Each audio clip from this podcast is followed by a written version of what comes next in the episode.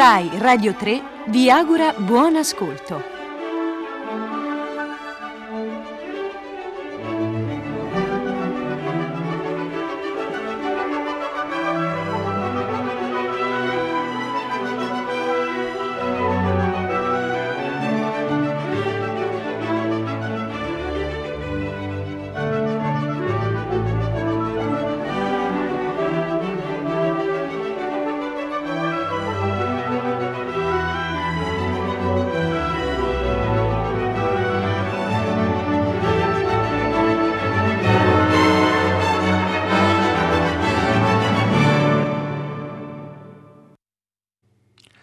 Buongiorno da Attilio Scarpellini al microfono, da Ennio Speranza in regia e alle scelte musicali da Daniele Verde che cura, la messa in onda alla console. Sei un minuto e 16 secondi di lunedì 7 gennaio 2019 e qui comincia una nuova settimana in compagnia di Radio 3 e dei suoi programmi. Le feste se le ormai portate via l'Epifania come da tradizione e con essa è andata via anche quell'ebbrezza festiva che riempiva l'aria da, da giorni, dai, dagli ultimi dieci giorni di, di, di, dicembre, dai primi di gennaio, oh, ma forse un po' di vino è rimasto nei calici, magari un po' presto per berlo, ma non per soffermarsi sull'onnipresenza simbolica di questa bevanda uh, in diverse culture, una bevanda che nell'antichità è stata identificata addirittura con la verità tramite il vecchio adagio, in vino. Veritas, vino è la nostra parola del giorno di oggi, il filo rosso, è il caso di dirlo, musicale, che ci condurrà fino a stasera a Radio 3 Suite con le segnalazioni degli ascoltatori che potete inviare come sempre al 335 5634 296 via sms o su whatsapp e ad una visione un po' ebra e sdoppiata uh, si rifà anche il tema della trasmissione perché forse qualcuno potrebbe pensare che bisogna aver bevuto un po' per confondere l'estetica del classicismo e del neoclassicismo con quella della cosiddetta arte pop che invece è nata nel Novecento e ci si sbaglierebbe perché non soltanto Andy Warhol pensava di rifarsi in realtà ai grandi pittori della, uh, dell'antichità, soprattutto italiana, ma perché per la stessa cultura neoclassica uh, uh, in realtà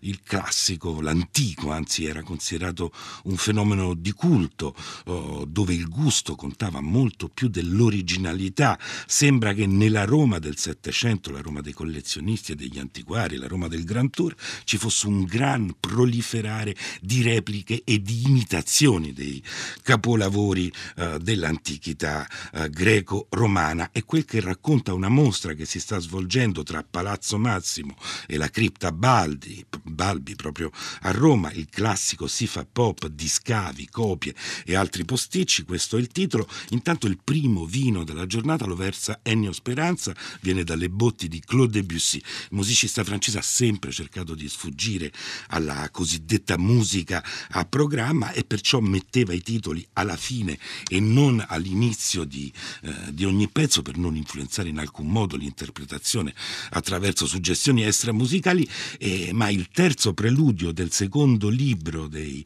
uh, dei Prelude si intitola La Puerta del Vino ed è indicato come Mouvement de Habanera avec des brusques oppositions d'extrême violence e des passionnés douceur, cioè movimento di Habanera con delle brusche opposizioni di estrema violenza e di appassionata dolcezza. Lo ascoltiamo, preludio numero 3 dal secondo libro dei Prelude, La Puerta del Vino di Claude Debussy con Sviatoslav Richter al pianoforte. you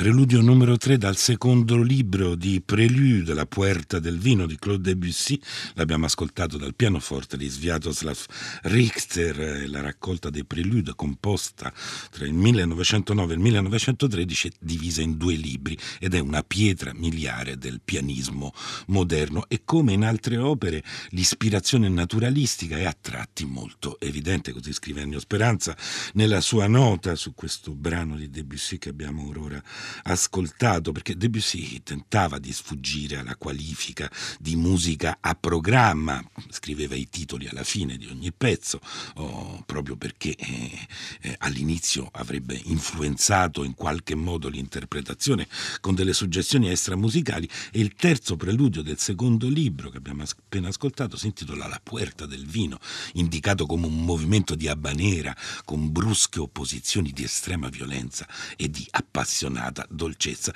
e pare che la composizione sia stata suggerita da una cartolina che Manuel de Faglia uh, inviò a Debussy che raffigurava proprio um, la puerta del vino della Lambra di Granada e l'evocazione della Spagna moresca è ottenuta nel brano con il persistente ritmo di habanera e con una melodia ritmicamente variata e ricca di fioriture tipiche del, tipiche del cante iondo, del canto profondo. Andaluso è la parola del giorno, è per l'appunto oh, vino, il nostro numero è 335 5634 296, ma noi non cominciamo come sarebbe giusto da un bicchiere, bensì da una tazzina, non è neanche una tazzina intera, è una tazzina rotta, quello che volgarmente viene chiamato un coccio, ma a ritrovarla in una mattina di autunno piuttosto mite è una persona che di mestiere legge nei cocci, si chiama Mirella Serlorenzi, un'archeologa, sta facendo un sopralluogo al centro di scavo di via Urbana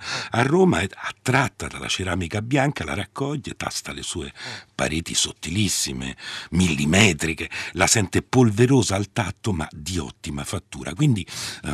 allungando lo sguardo si rende conto che sparsi nel terreno ci sono molti altri frammenti di quella stessa materia e di quella stessa consistenza, i cui colori tenui variano dal bianco al beige al rosato e nei giorni successivi la terra restituisce molti altri manufatti, tazzine, piatti, vassoi, portauovo, zuccheriere, tabacchiere, ma anche stampi in gesso, caselle per cottura, scarti di lavorazione, ecco, finché gli studiosi non hanno la certezza che là sotto, o sotto quella che era stata la sede del quotidiano Il Messaggero, giaceva una fabbrica di ceramiche e non una fabbrica qualunque, ma il laboratorio di un artista, artigiano e imprenditore d'eccezione vissuto nella Roma del Settecento, Giovanni Trevisan, detto il Volpato, che è stato uno dei protagonisti della vita culturale eh, della capitale, un incisore veneto di, Bas- di, Bassano del Grappa, sodale, grande amico de- di quello che è stato il più famoso veneto della capitale, cioè Antonio Canova.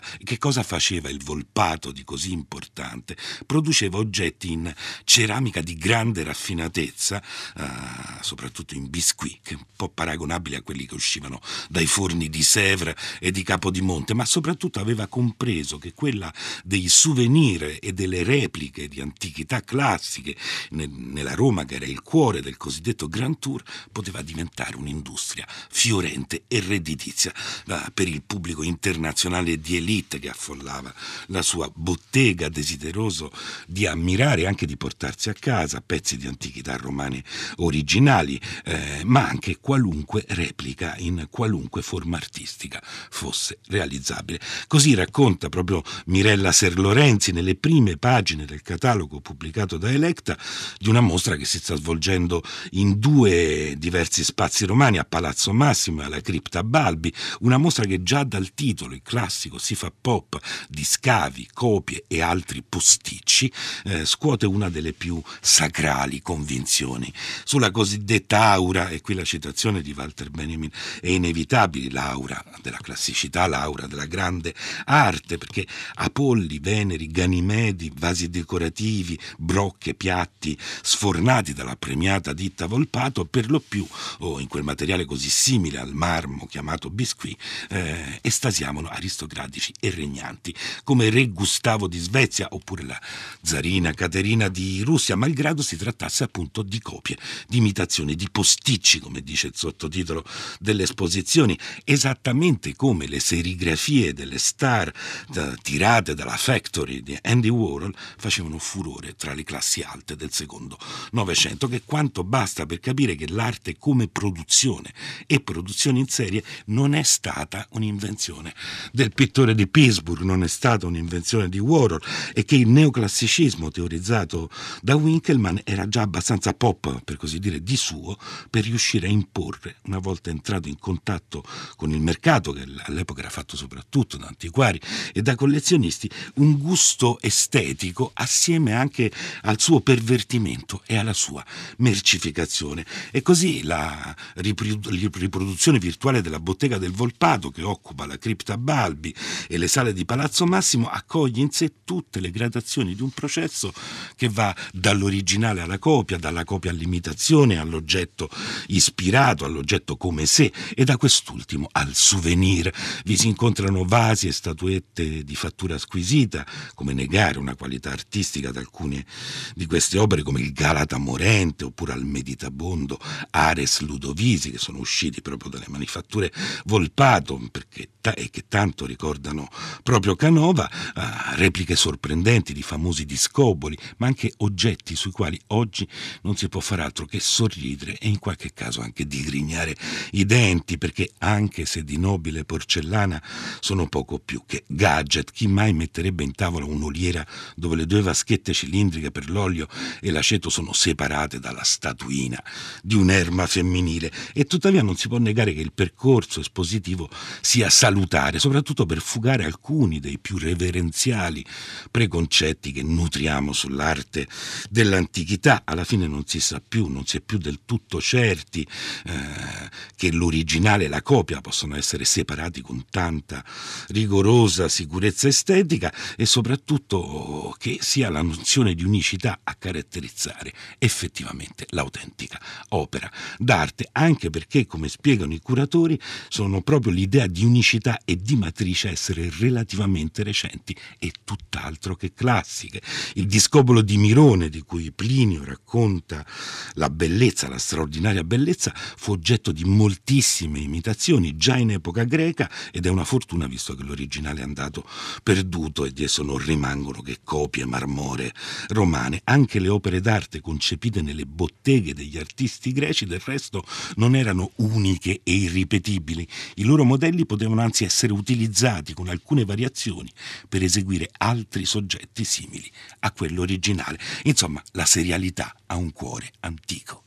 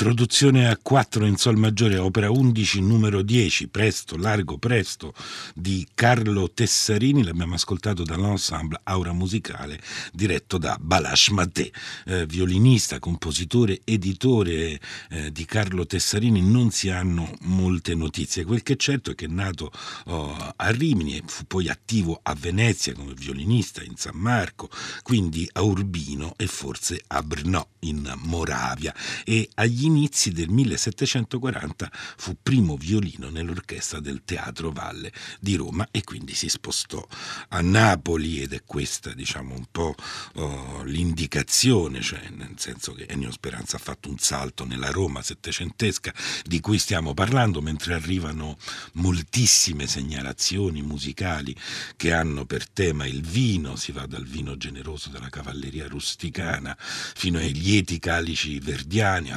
Strauss e al vino avvelenato di Francesco Guccini, c'è un ascoltatore, anche Orlando da Caserta, che chiede c'era una struggente canzone di Piero Ciampi sul vino, ma non riesce a ricordarsene e a ricordarne il titolo e Ennio Speranza dice che quella canzone si chiamava semplicemente Il vino, perché il vino è sempre un, un,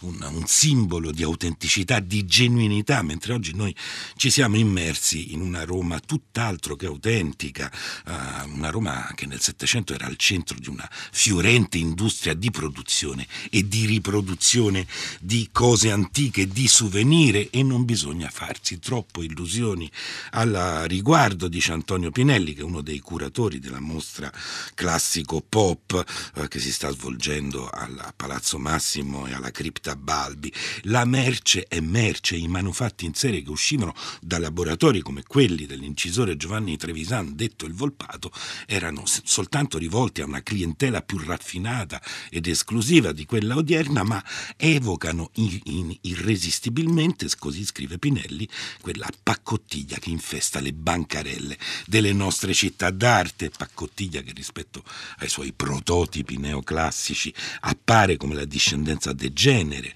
eh, di una nobile stirpe di antenati eh, che però con i Fornasetti e i Gio Ponti in anni non lontani ha pur mostrato la possibilità di una dignità e di una bellezza che oggi sembrano irrimediabilmente perdute se non sono riscattate dal kitsch ammiccante della cultura pop, così scrive uno dei curatori della mostra, Antonio, Antonio Pinelli. E infatti a chiudere il cerco dell'imitazione neoclassica nella parte della, mosca, della mostra che si sta svolgendo uh, a Palazzo Massimo c'è uno dei più talentuosi professionisti della parodia artistica contemporanea, Francesco Vezzoni Soli, un artista che porta a tal punto la pratica proprio dell'ammiccamento che non può resistere alla tentazione di mettersi lui stesso in scena sul teatro della venerazione e della profanazione dei modelli classici. Con una specie di selfie in marmo si autoritrae come amante dell'Apollo del Belvedere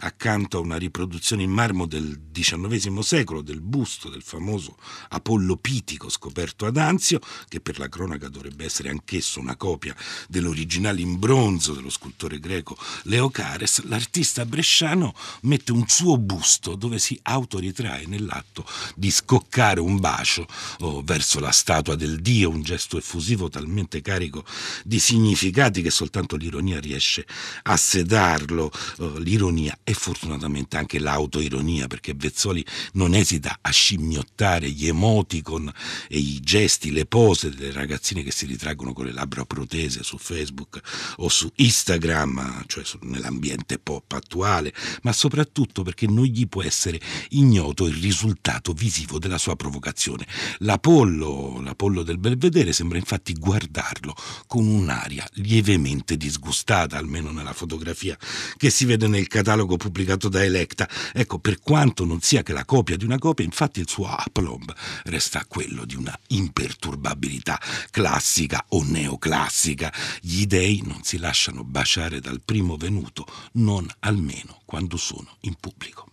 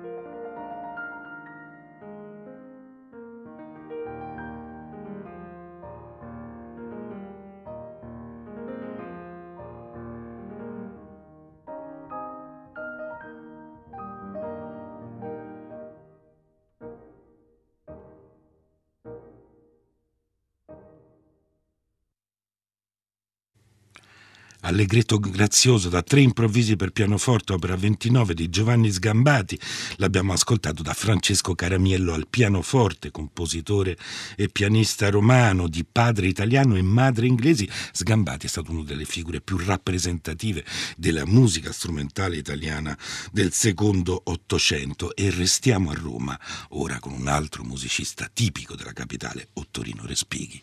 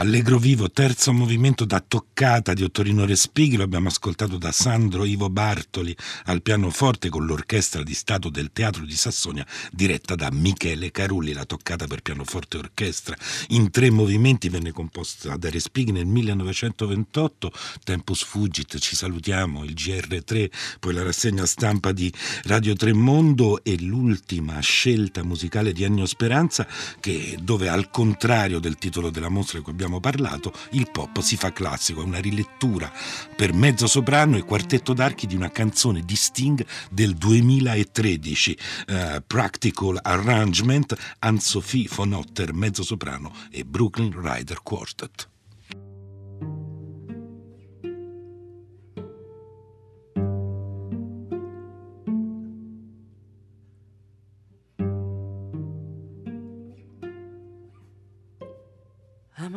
Asking for the moon? Is it really so implausible that you and I could soon come to some kind of arrangement? I'm not asking for the moon. I've always been a realist when it's really nothing more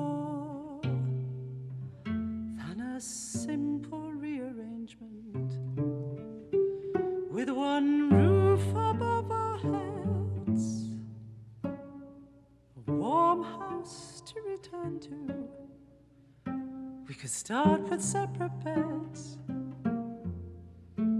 I could sleep alone or learn to.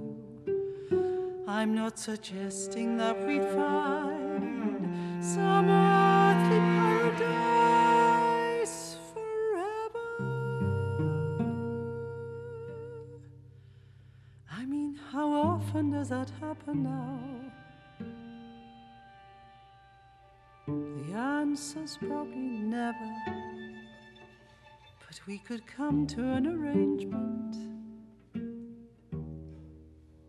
A practical arrangement. And you could learn to love me given time.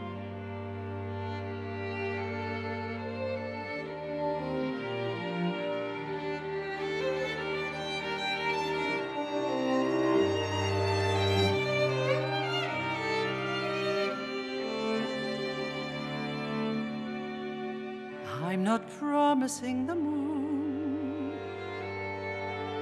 I'm not promising a rainbow. Just a practical solution to a solitary life. I'd be the mother to your boy.